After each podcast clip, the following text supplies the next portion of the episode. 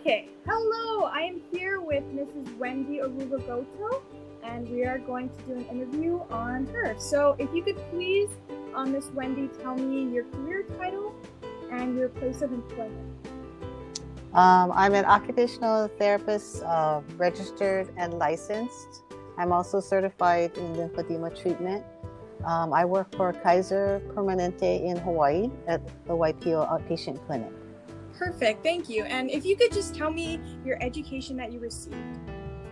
I went to Pacific University. Uh, I went to U- University of Hawaii for my undergrad work and went to Pacific University um, in Forest Grove, Oregon for occupational therapy school. Okay. I have a bachelor's of science degree in OT. Mhm. Um,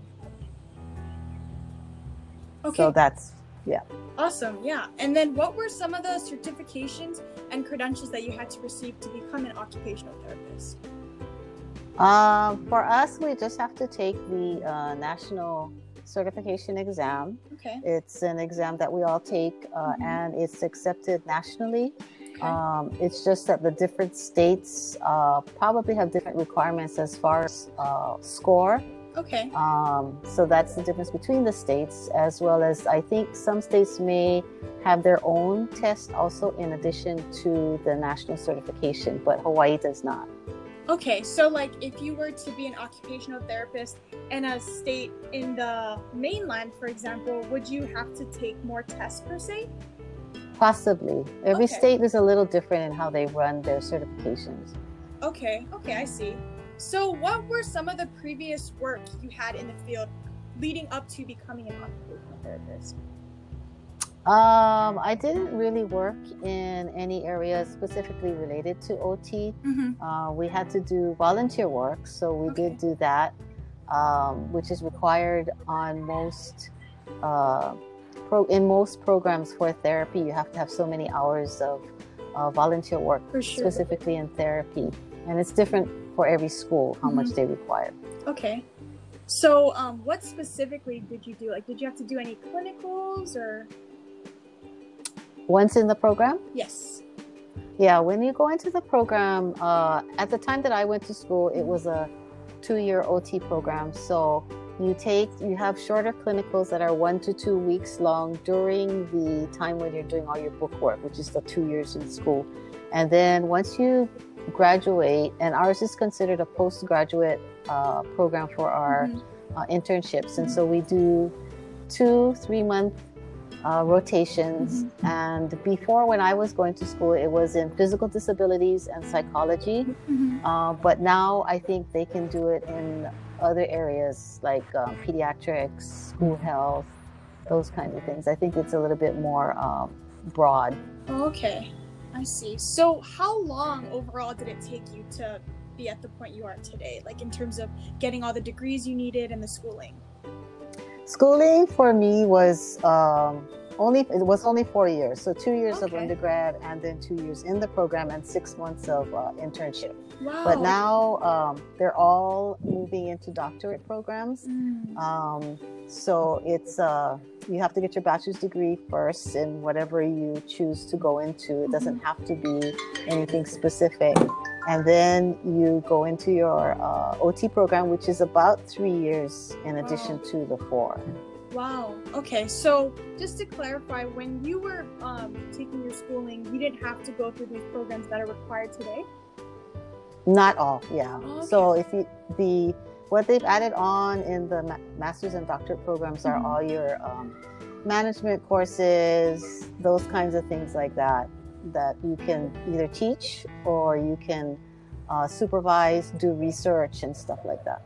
Okay, so you would say, um, if you could, what would be the minimum education or training even required to become an occupational therapist? Uh, minimal training. Well, you have to have your bachelor's degree in order to get into any program. Okay. So that's the minimum. And the Mhm. bachelor's degree, like I say, can be in any field. It doesn't have to be in a particular area. Okay. Yeah, okay. Um, and what would possibly, or if you know of, your future goals as of right now? I know you're fairly along with your career, but if you had. Um, my goal has always been to stay in the clinic. Okay. I um, even when I applied to OT school, that's a question that they will ask you or often ask you. So my goal was always to stay in the clinic. I have supervised uh, COTAs or assistants, and I have run a program, but for me, it's I prefer to be in the clinic actually treating patients. Wow. So that's probably where I'll stay. That's awesome. So, what would you have advice to give someone who is pursuing a career in occupational therapy or even any type of therapy? I would say, um, even if it's required, you should probably go and take a look and volunteer in different settings. Mm, As a therapist, you can work with any age group from babies to- all the way through uh, the geriatric population. So I would do volunteer work in different facilities um, just to get an idea of what you do in those different areas. Yeah, that sounds great. Um, thank you for that. And then, what part of your career do you enjoy the most? Mm, I guess probably the the being with people um, of different age brackets. I work in rehab services, which is outpatient rehab. So um, I get to see patients. I don't see too many children. I do see children in orthopedics, but okay. most of my patients are adults. okay. So it's fun to to touch bases with a lot of different people. Yeah.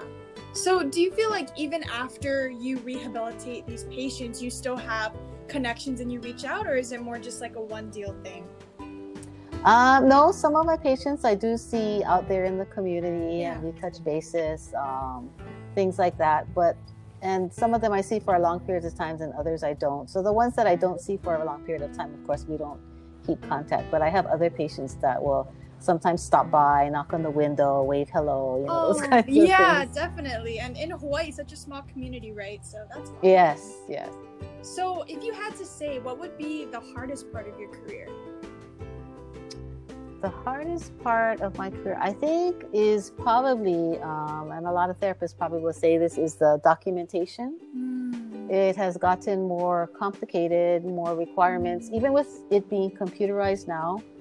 Um, it there's just so much more requirements from uh, i- from the insurance companies or from you know the doctors, things like that. Definitely. So I think paperwork documentation is really takes a lot of time. Yeah, for sure. So it doesn't really matter then, right? Whether you're in a hospital setting or in a private practice, all the requirements are the same.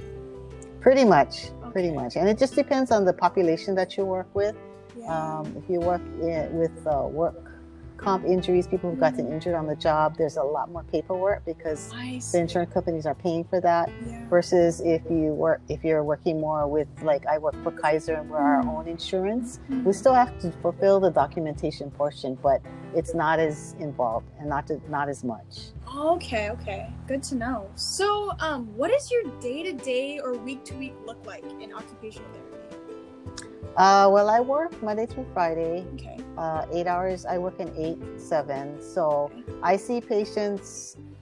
Uh, I probably see on the average between ten and twelve patients a day. Wow. Um, each patient is seen for about forty-five minutes Okay. um, on the average uh, for evaluations as well as for follow-ups. Some different patients, depending upon what the problem is, you'll see Mhm. them for a little bit longer, Hmm. as far as maybe an hour session or an hour and a half session.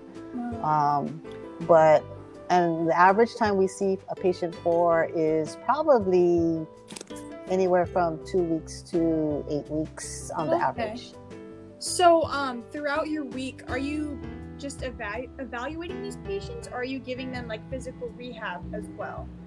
Uh, both, Okay. because I don't have an assistant. Um, I do everything. Wow. Uh, in some clinics, if you have an assistant, the assistant does most of the follow-up Hmm. uh, appointments, uh, carry out the treatment, whereas you would, as the ther- as the OTR or the physical therapist, you would have you would do the evaluation and set up the plan, do the treatment plan, stuff like that.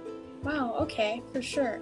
Um, so what made you choose to go into occupational therapy?